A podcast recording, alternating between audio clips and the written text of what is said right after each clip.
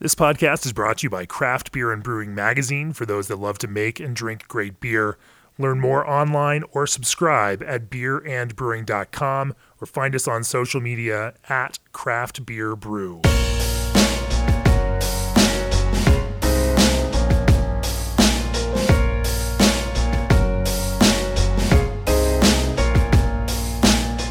Welcome to the Craft Beer and Brewing Podcast. I'm your host, co founder, and editorial director of Craft Beer and Brewing Magazine, Jamie Bogner. I'm here in Dania Beach, Florida, uh, at Three Sons Brewing uh, with uh, Corey Artanis, the co founder and head brewer of Three Sons. Welcome to the podcast, Corey. Hey, Jared. Thank you. Appreciate it. Uh, Florida is an interesting and weird state. Obviously, it's one that I grew up in and was raised in and uh, uh, left about 20 years ago. And it's always fascinating to get back here and see what's going on. Uh, Three Sons has made a name for itself brewing everything. I guess the biggest name that you built for yourself is brewing these rich and indulgent uh, barrel aged imperial stouts. um, but you've also uh, branched into uh, hazy IPAs and, of course, fruited sour beers, which are all the rage in this entire state mm-hmm. Uh, in a cool and exciting way. Um, but you also, and I've, which I found interesting, have uh, you know have a significant focus in your taproom beers on traditional German styles of beer. Mm-hmm. And uh, I can't wait to talk to you about that through the course of the podcast. Um, pick your brain as to uh, how and why you approach those things in a way that makes sense for Florida drinkers and for the folks you're making beer for. Uh, we're going to dig into all of that, but before we do, as the brewing industry's premier choice for glycol chilling, G&D Chillers has set the standard on quality, service, and dedication to their customers' craft. G&D is committed to cold, whether you operate a brew pub or a large-scale production brewery. They're big enough to produce and small enough to care. Call G&D Chillers to discuss your project today or reach out directly at gndchillers.com. Uh, and on the roof here, are Three Sons, you've got a G&D chiller, don't you, Corey? Yes, we do. Absolutely. Um, it's been pretty good. No, no problems yet. So it's been a workhorse, and the tech support is uh, phenomenal. Well, all right then. Also, Old Orchard invites you to step up your fruit game with their premium craft juice blends, whether you're planning a passion fruit kolsch, Concord sour, mango lager, or other fruity brew. Old Orchard can supply you with consistent product at affordable prices. Their blends are packed with real fruit and natural flavors with no added sugar or other weird fillers you'd find in knockoff brands. With the rising demand for fruity seltzers and brews, the time is ripe to grow your relationship with the right juice supplier. Get your Old Orchard sample kit today and a free six-pack cooler at www.oldorchard.com slash brewer. Nice. All right. So, Corey, let's talk a little bit about your brewing history just to kick things off. As we normally start the podcast, we try to kind of map how you got to where you are today – uh, operating, running, kind of creatively figureheading a craft brewery in southern Florida. Um, talk to me a little bit about your arc in brewing and, and that whatever that brought you here. Sure, sure. Um, so I guess uh, my uh, first experience in craft beer was uh, I was in the military stationed out in uh, south of Seattle, Washington, Fort Lewis. Um, this was in '99, uh, 2000 and uh, so they had a pretty decent craft beer scene over there um, at that time. So I really was able to, to experience a whole bunch of different beers that uh, I never knew existed or had before. And um, uh, actually, at one point, my my a buddy of mine, he was from uh, Sandpoint, Idaho, and we went and visited uh, his family, and it was a pretty cool experience. The uh, his father was a homebrewer, and I had no clue that uh, homebrewing was legal or there was, there was, even a thing. And so he brewed uh, German lagers, and uh, we had like an amazing meal and his beer and marinated in it and with spices and the potatoes and the whole nine yards. And there's like elk walking down the road and it was a pretty cool experience. But so I knew then I was like, oh man, home brewing, I definitely want to do that because pretty big into culinary. I love cooking, and so that was like really right up my alley. Um, so I guess uh, fast forward to uh, 2006, I made my way down to uh, South Florida here and bought my first homebrew kit, which was an extract kit, and I uh, brewed uh, my first beer and my uh, girlfriend at the time house, which is now my wife. and um, I remember the uh, uh, carboy was in her bedroom because it was the coldest room in the house, and uh, I made the stupid mistake of uh, shaking it before primary prim- primary fermentation started, and basically it blew the lid off of her carbo off the carboy, and and uh, Yeah. so there's like a krausen and yeast all up the side of her wall and everything. So that was that was fun. But uh, the beer came out good, which was most important. She let you brew there again. and that was yeah second most important. She's she still let me brew. So um, so yeah, so I just would brew for at, at that point. Um, I was uh, it was a hobby brewed, um, and would brew for different family events. My sister's wedding, made you know a, a bottle bottled beer for that, designed labels. Uh, my children's birthdays and all that fun stuff, and um, and then it got to the point where I was seeking out more and more new beers, and just was like became consumed by by brewing and and listening to podcasts on the regular, and and buying every new you know home brewing book, and and um, I went to my first bottle share, which was one of the rules where you know you couldn't you can't bring anything you can get locally and uh, except if you you homebrewed, you could bring your own homebrew because it's something that you know you can't get. So anyway, so I brought some homebrew, and the guys just like loved it, and they were they were surprised that I had that I brewed the beer, and so I went to a couple more, and and a buddy of mine, um, who actually is uh, you know our lead bartender downstairs, uh, he was like, hey, you gotta you should like start brewing professionally and so I started doing events. Uh, my first event I did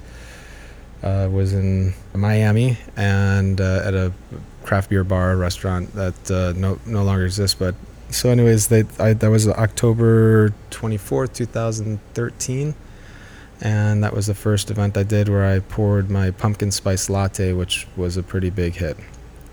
Um, and from there, I went to St. Petersburg, my father uh, was out there um, with his uh, significant other, and they saw this place called Brewer's Tasting Room.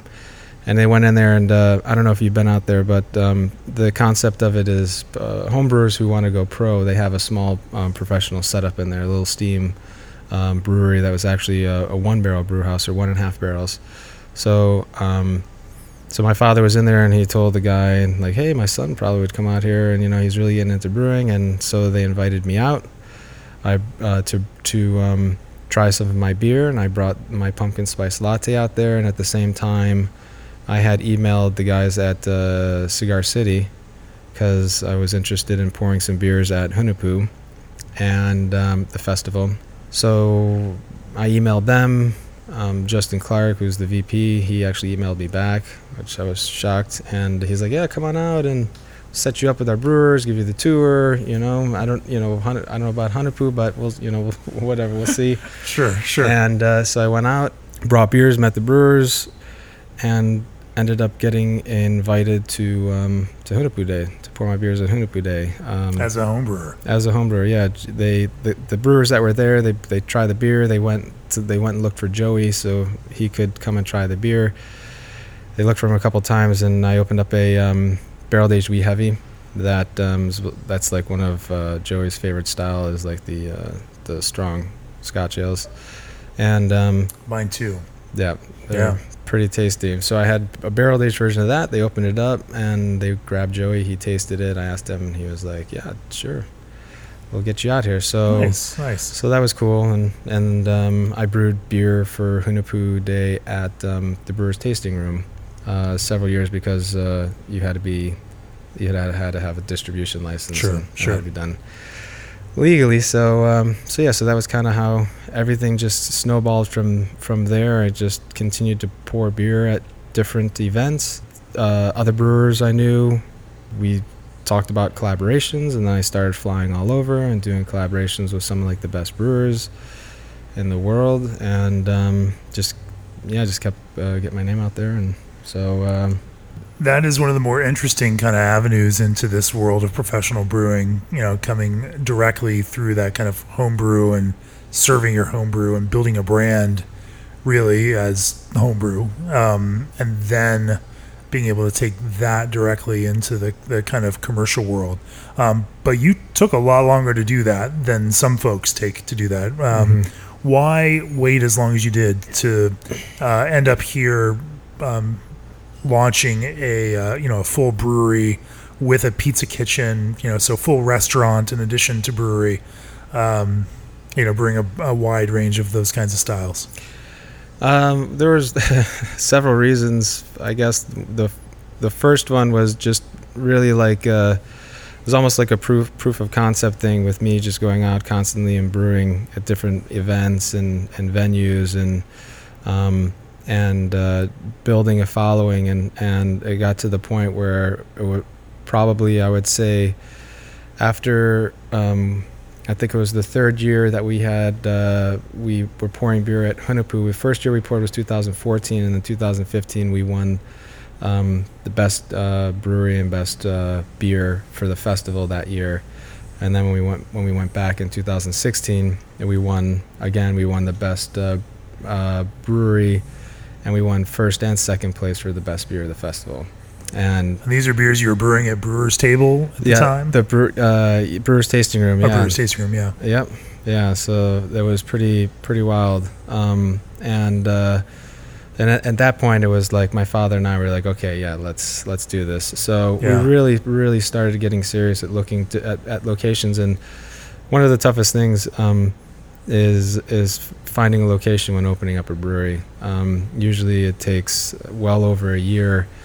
Um, in Florida, it was even more difficult because you know we're pretty new into the the uh, brewery scene and several cities that we approached they didn't even have any zoning for breweries so you know we would have to go and um, establish all this in the, with the city and and that was a process um, so like Dania Beach they had no zoning um, for it but so you know and I had a location that I knew that I wanted to be because like as a, a home brewer and beer and beer enthusiast I would drive wherever I needed Sure, to, sure. to to get good beer. So I knew I wanted to be in like the the crossroads where like the major highways which is like in Florida's 595 uh, you takes you east and west and then uh, the 95 which is north and south. So we're, we're pretty much right there. Um, the 595 and 95 just so um, so we were looking in specific areas.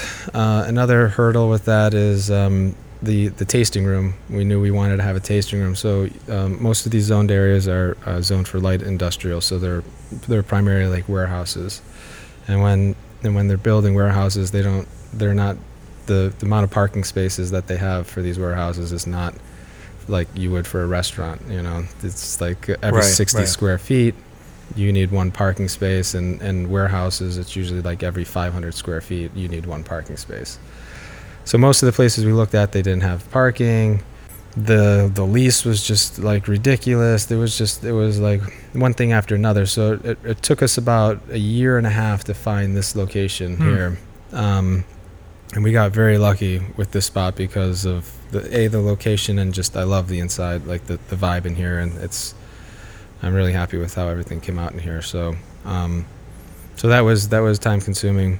Um, Folks can't see it because we're talking about it, uh, you know, in audio right here, but incredibly high ceilings throughout the tap room, you know, 20 something foot ceilings at, at least.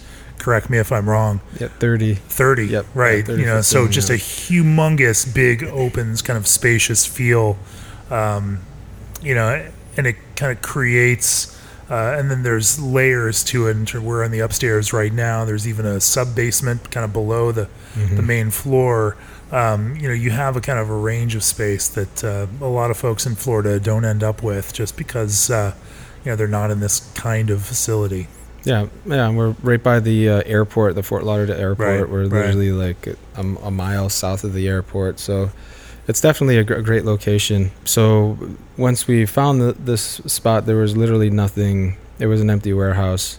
So we uh, we had to build, you know, which is much more difficult building from the ground up is retrofitting everything um, Sure. ex- existing, and there was a lot of issues. And this old the building was built in the 40s, okay so it's you know for Florida that's kind of old, yeah and uh, So yeah, so there was a lot of issues with just during the construction, and um, our architect wasn't, you know, no one had built breweries before. Like so, it was Sure. it's all, it was like Right. so everyone it was kind of starting uh, from the beginning. So so yeah, so um, permitting obviously through the city took a, a fair amount of time, and, and everything just like added up. So we signed our uh, we signed the lease here in uh, December of 2015, and we opened up.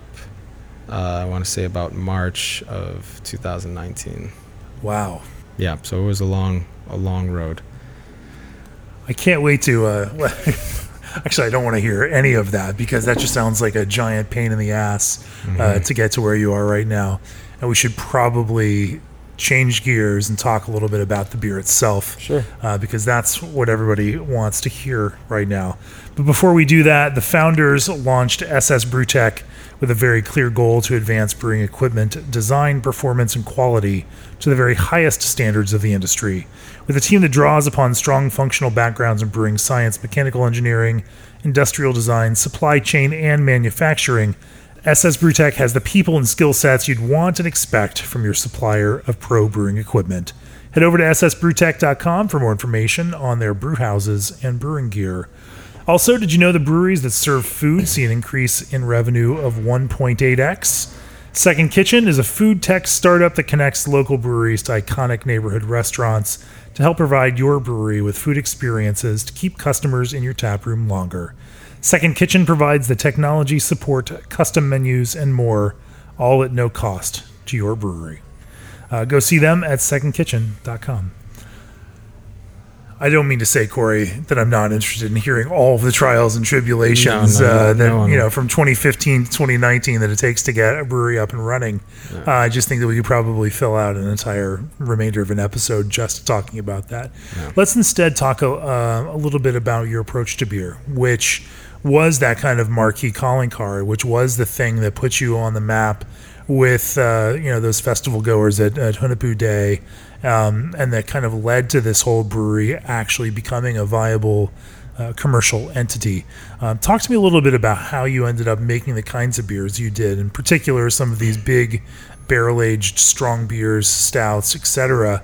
Um, how you found out inspiration for that, and uh, what I'm actually most curious about, as you were even producing these on a homebrew scale, um, how did you achieve good barrel aging results with small volumes of beer in generally small barrels, I assume.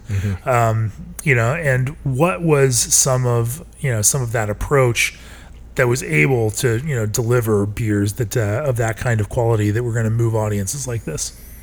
Um, so I guess to, to start, when I first started brewing beer, I, I I would brew beer that I like to drink, which Sure. you know, which was an awesome thing to be able to try to make different beers that you've had in the market and um, you try to to replicate. So um, once um, I would have to say I started exploring and um, trying other breweries' beers who were making some pretty wild and unique things. Uh, like uh, Dogfish Head was was one of uh, the inspirations back in the day. Um, Funky Buddha as well. They were making you know the maple bacon coffee and and the last snow, which was like coconut coffee, and they they had some really unique like gourmet style beers, and and I really enjoyed you know drinking those beers and and using ingredients on that level um, adjuncts uh, that were not just like grain um, and flavoring. So, so I I pretty much le- always leaned towards to make like designing and and uh, and brewing beers that were going to be more in like the gourmet and like you know unique and and different um, and different styles of beers that weren't like your traditional in the box. This is the style.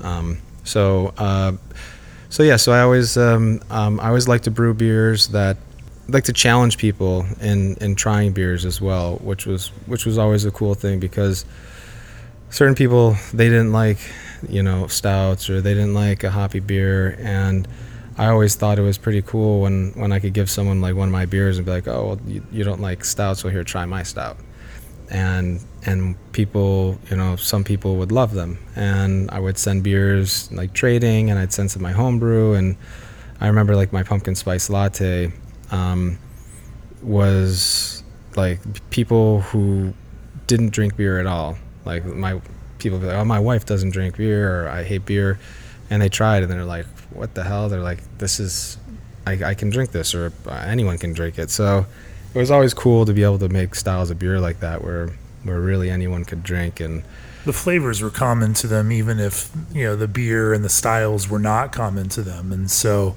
you know human beings have these kinds of you know common. And I think the same thing can be said of you know the the kind of Florida sour you know beers and tropical flavors.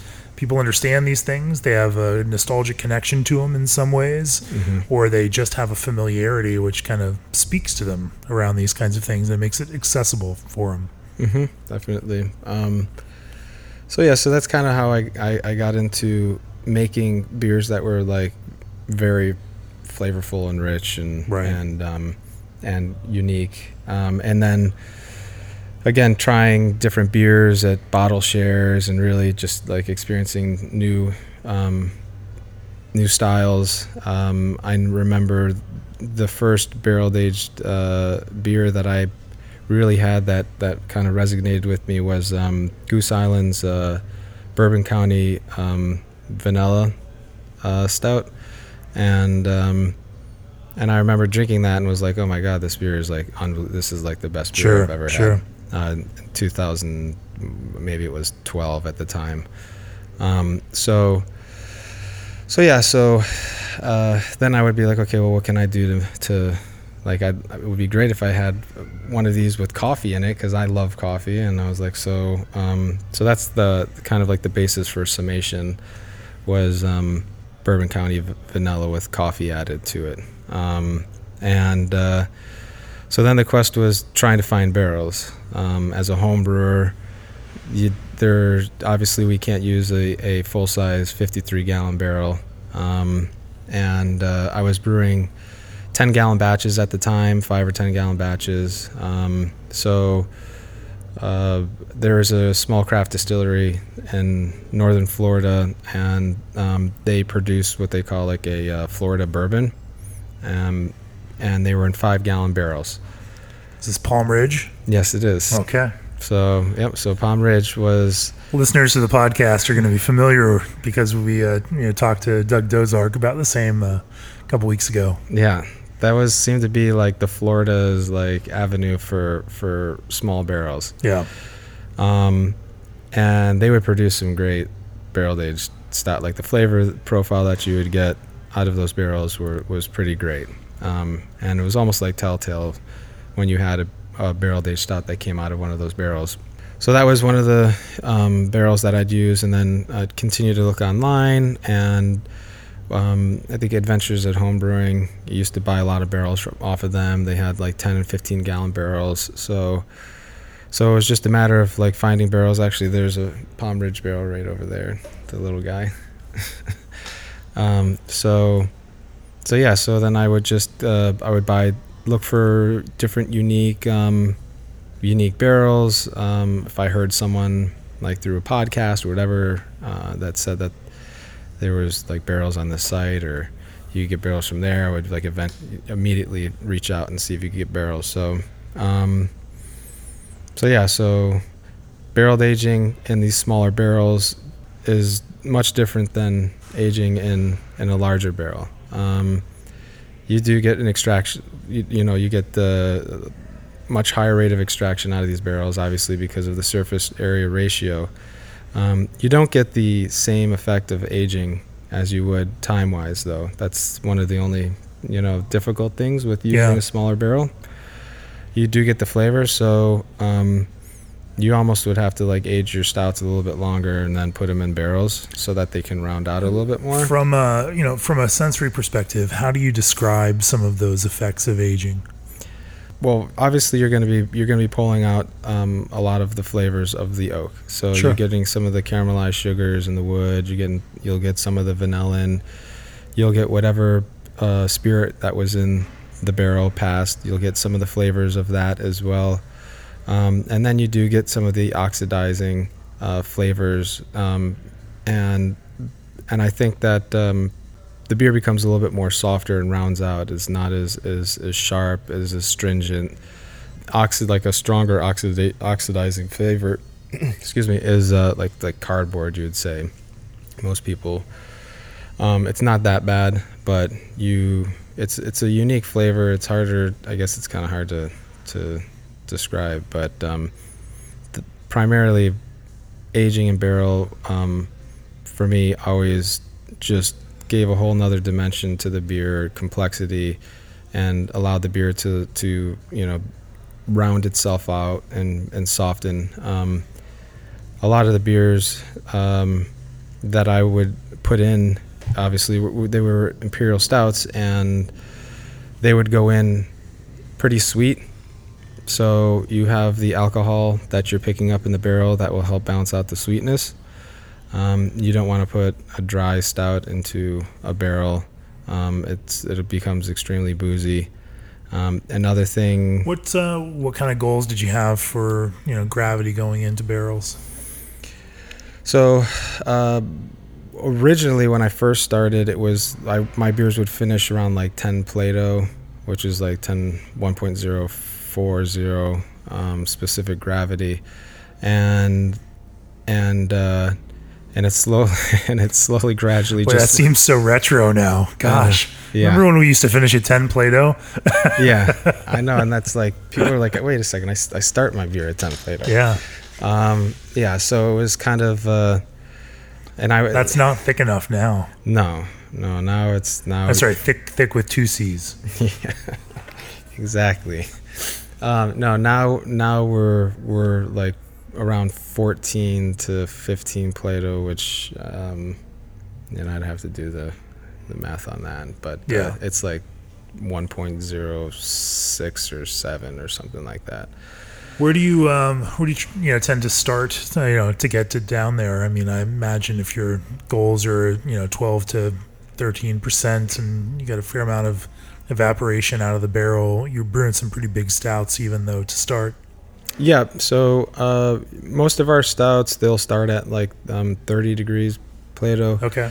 Um, we usually like 35 is is kind of the highest it it, it gets for us. I know there's some people that, that, that go a little bit higher than that, but um, that seems to be our sweet spot for what what we do here and and um, the flavor profile, consistency, um, viscosity, and that that we're aiming for.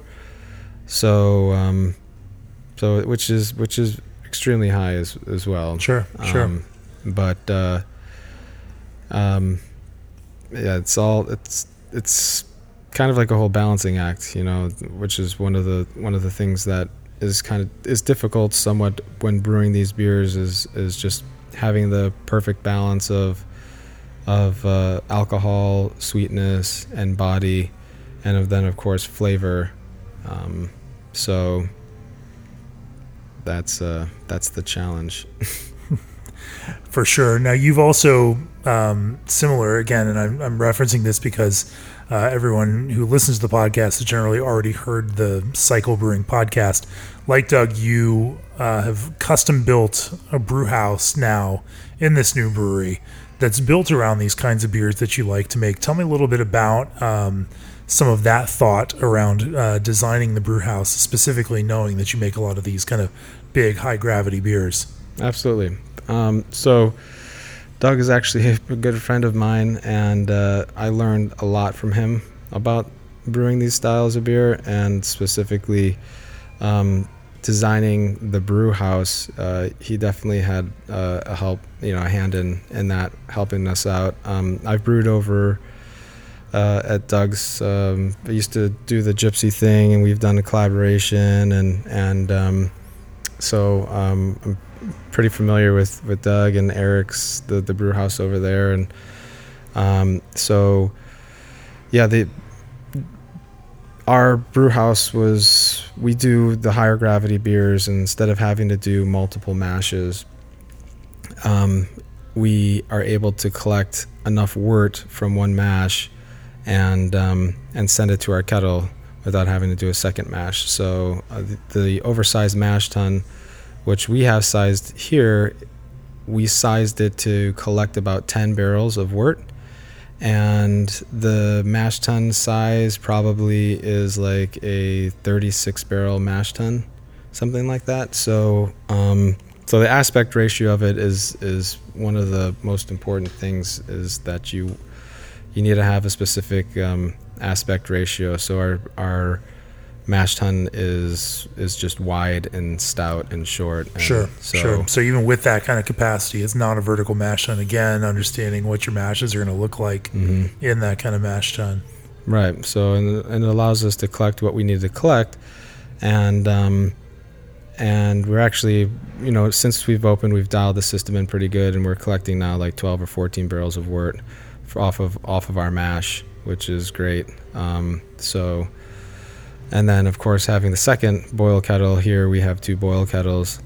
Um, so after we we do our first mash for our imperial stout, we do not sparge that beer um, or that mash, and we we then go back, sparge, and we'll collect uh, in our second barrel, um, second kettle. We'll collect uh, usually around 14, 12 to 14 barrels of a second runnings uh, stout, which has been we've got that down dialed down pretty good, and we're we're collecting usually around uh, anywhere from 17 well 18 to 20 plato wort.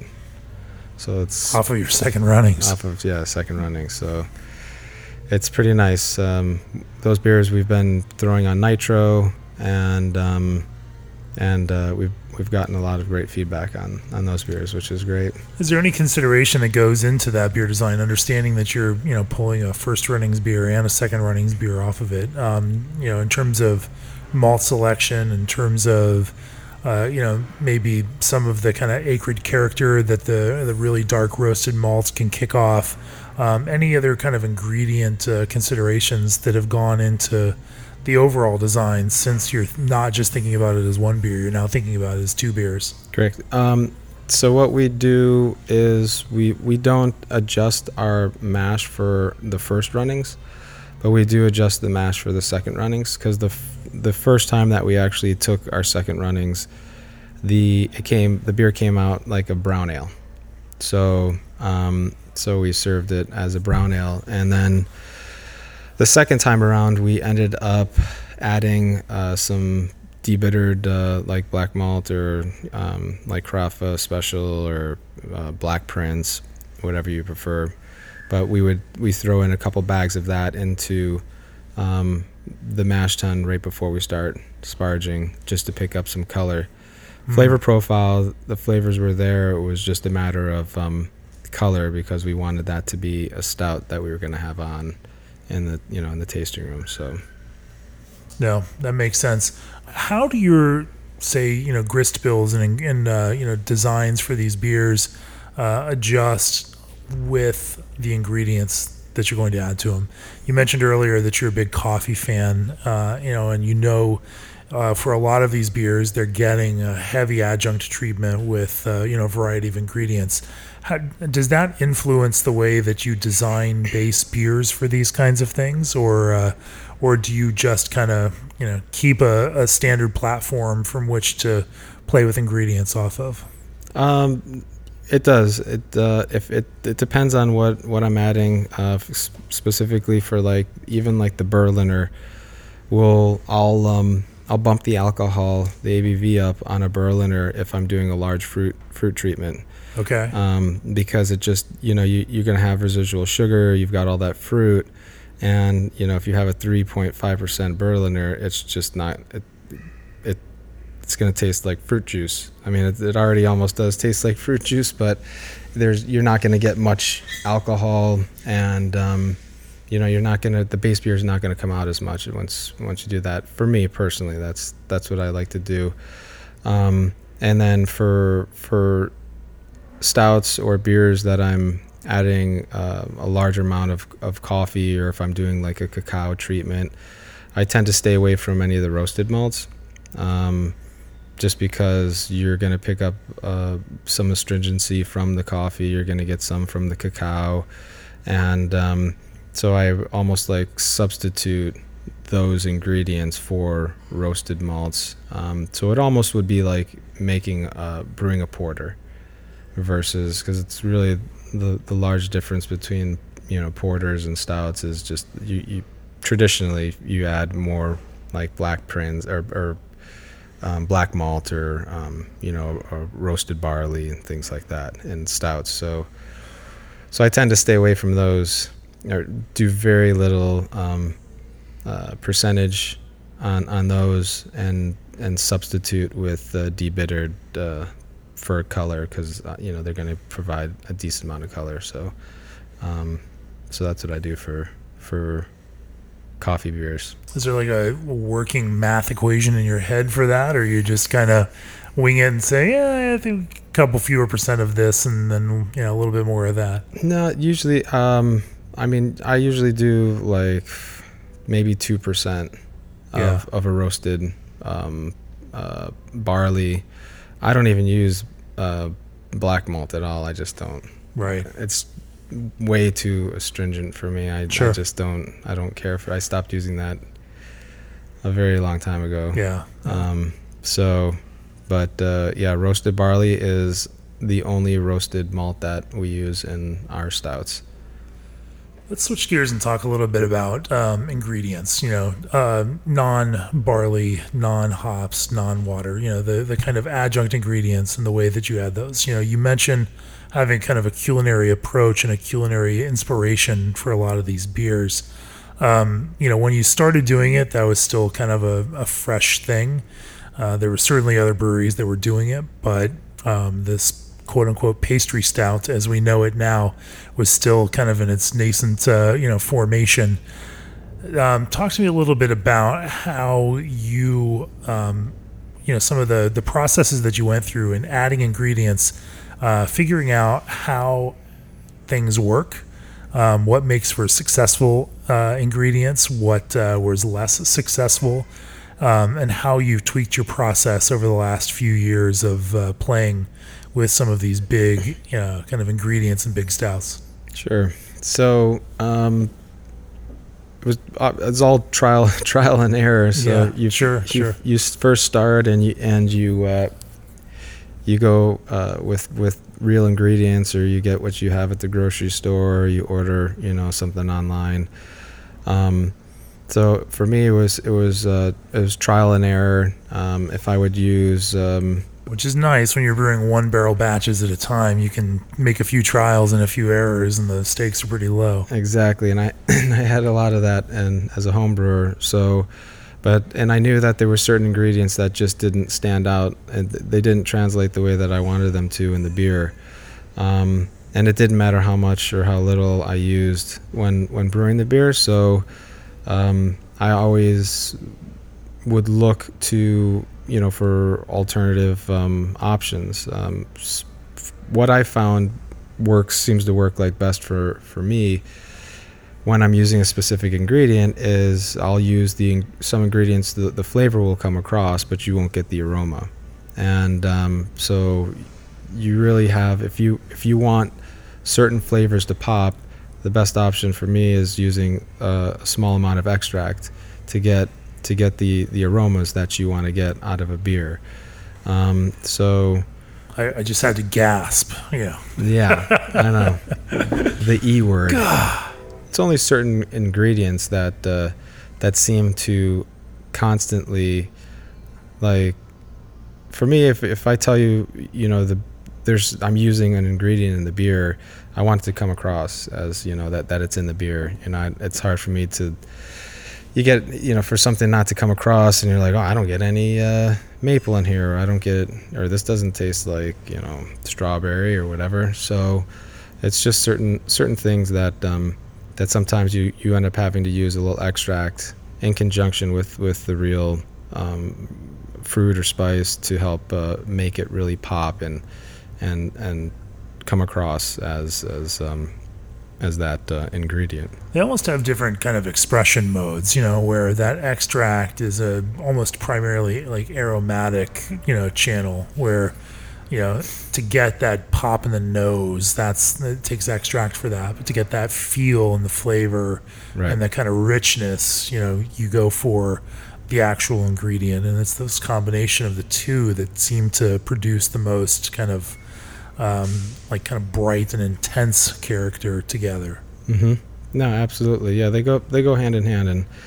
and um, like honestly, if if if uh, I've always made beers that that I like and that I think people like, and and have seem to have some pretty good success with it, and and um, so it's it's kind of worked, the you know the way that I've been doing it, and Are there some coffees or some extract methods for coffee that you really enjoy uh, with your beers? coffee is definitely uh, something that I I prided myself on using um, from the beginning. Just quality coffee. I always was. I, I really enjoy coffee myself, so using specific like origin specific types of coffee, um, having a specific roast on on the beans, um, working with like What some does that roast look like? You know, I know there are some that like lighter and brighter roasts. I've you know certainly talked to others that uh, are not fans of that kind of thing. Where do you kind of land in that spectrum? For me, um, the light roast just just after like first crack is is where where uh, I really enjoy the flavors of the coffee and beer. Um, and then if you want the if you want a more expressive coffee, like a traditional like you know coffee smell that you know if you just like walk into a coffee shop and you hit that coffee smell hits you in the face that's the origin that really uh, determines what that smell is is comes out in in uh, in the beer.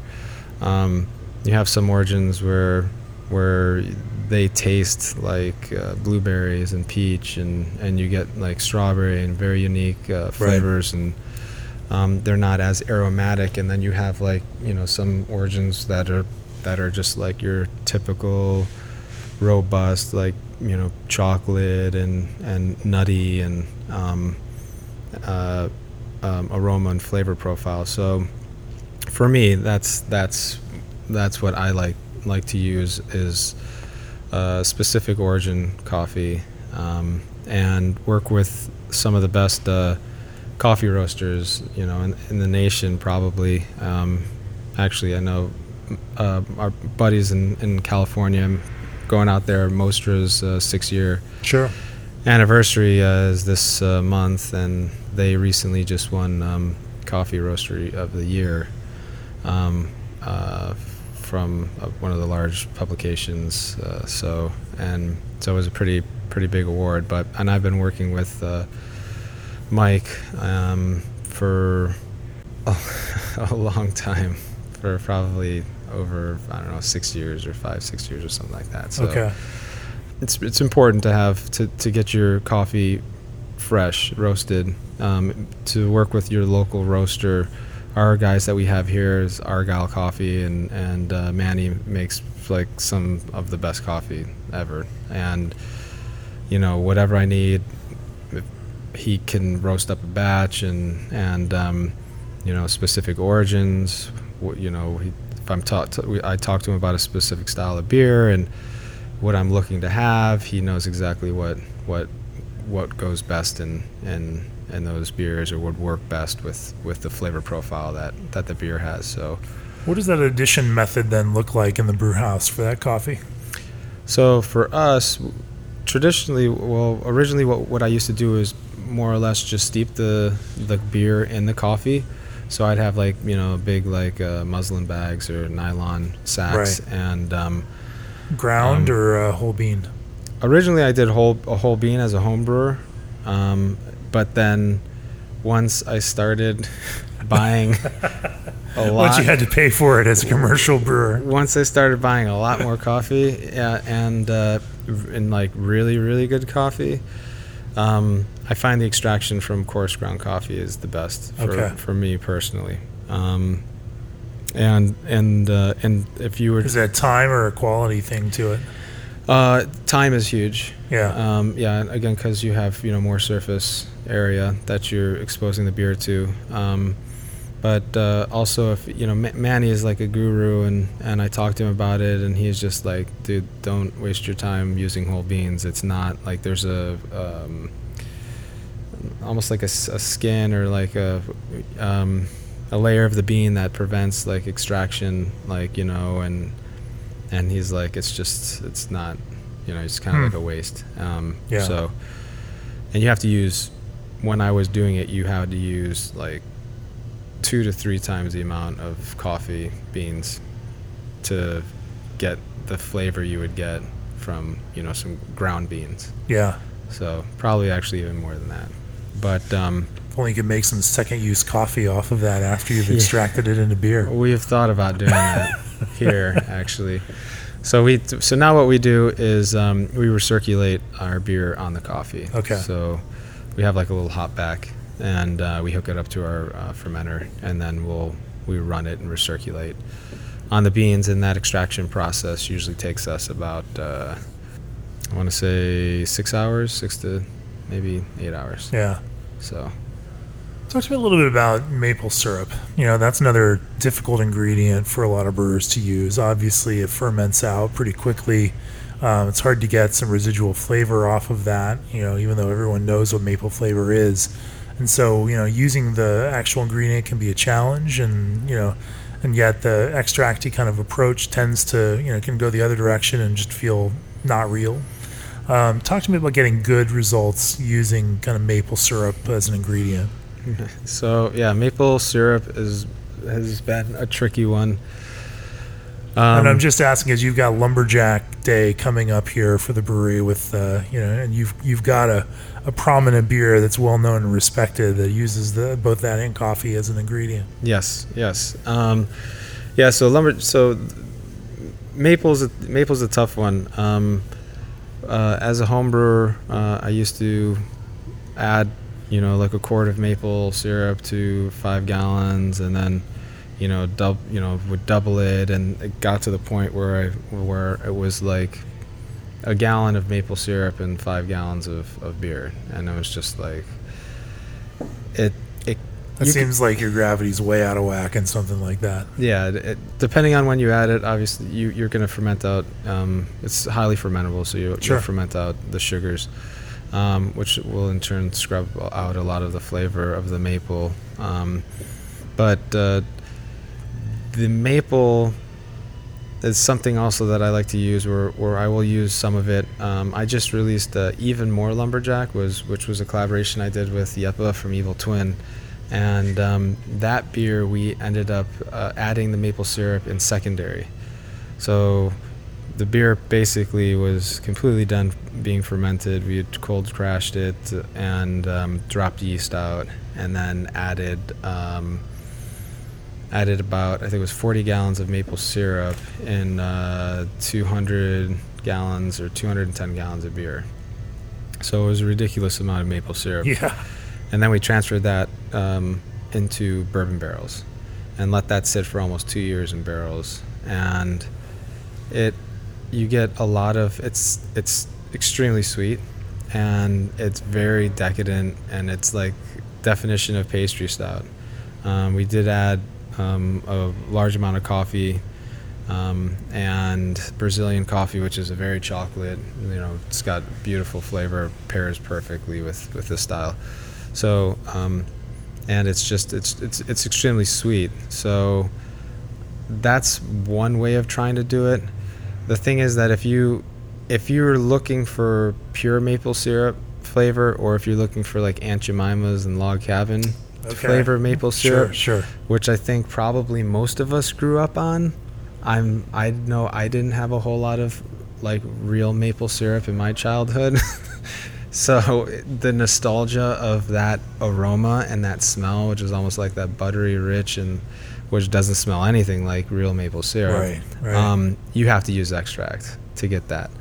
So you know you can go you can go another route and um, and use extract as well, and um, and in conjunction with using some maple syrup. So you do you, you retain some of the sweetness and you have some of the maple and and um, and then that extract will get you get you the nose on on uh, on the beer. But so it's yeah, the maple maple's a tricky one. It just it's it's really um, depends on which way you wanna which way you wanna go.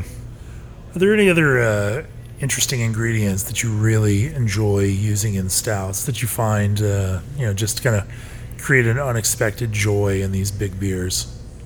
Vanilla, I think, is vanilla beans are are pretty amazing. Um, I really love what vanilla beans do. They're extremely expensive, but they're worth it. And if you you use them properly too, you can get a little bit more extraction out of them, like we do. We recirculate on our vanilla beans as well. Um, What's your processing look like? Are you scraping them out? Are you chopping them up? What what's the uh, so yeah, we end up um, slicing the beans in half. okay? is all we do. So we just we'll just like slice them completely in half, and then uh, we don't scrape any of the caviar out or anything like that. Um, after we cut them in, in half, we end up uh, we throw them in a um, in a Ziploc bag and sanitize them, and Some people even do that with sous vide, huh? yeah, yeah. So uh, which is a pretty cool and um, unique way to do it. Um, but uh, and then we'll throw them in our hop back in a nylon bag that's been sanitized, and we'll recirculate on them. And we usually we usually get extraction in about 72 hours, which is which is pretty good. Yeah. So, um, but yeah, so vanilla beans. What kind of temperature do you keep the beer at for this kind of thing? for the for the vanilla beans, you want it warmer Okay. because uh, the warmer something is, you're gonna extract more flavor. Sure. Sure. Coffee beans, you want it colder because you'll start pulling out some green pepper and astringency out of the coffee Yeah. beans. Uh, so usually we'll after we transfer the beer from fermenter into bright tank for the vanilla beans, the beer will probably be at around 60 degrees, and then for the coffee we crash it down to the low 30s. Oh wow. Yeah. Okay. So it, I think that's very important. Some people don't. They they age the beer on coffee room temperature, and you know, I mean, Sure. Sure. cold brew is made that way, room temperature. So Yeah. um, you know, it just depends on what you like to do. You know, No, no, it does. I mean, that's interesting that you'd you'd grind it, but then you, you know, condition it at an extremely cold temperature, and it looks like you know you're balancing in a different direction than the way that other people balance, and that's uh, if it works for you, it works for you. Yeah. I think we just we, we pull out um, more of the pure flavor of, of the coffee, and Yeah. and uh, my experience is is that um, I do not have as as uh, I don't get the off flavors that I normally taste in other beers. So Sure, sure. Um, before we get out of here, I want to talk to you a little bit. I mean, we've now talked about stouts for a long while, um, but I really want to talk about uh, your approach to German beers. Also, found it fascinating that uh, you've got not not just one, not just two, but I think at least four different German styles. You know, from uh, uh, you know of uh, lagers and more, uh, and lagers and ales for that matter, and have kind of made sure that there is the, the there are these historical kind of brewing styles uh, from that German brewing to tradition here for sale in your tap room, in addition to the kind of hot, heavily hopped double IPAs, single IPA, hazy IPAs, in addition to these kind of pastry forward, big flavorful stouts, and in addition to the kind of heavily fruited, you know, sour kettle sour beers. sure. Um, talk to me a little bit about why that is. You know, where, uh, uh, why balance in that kind of way, and what is it? Uh, you know, is there a market for that? Is that just a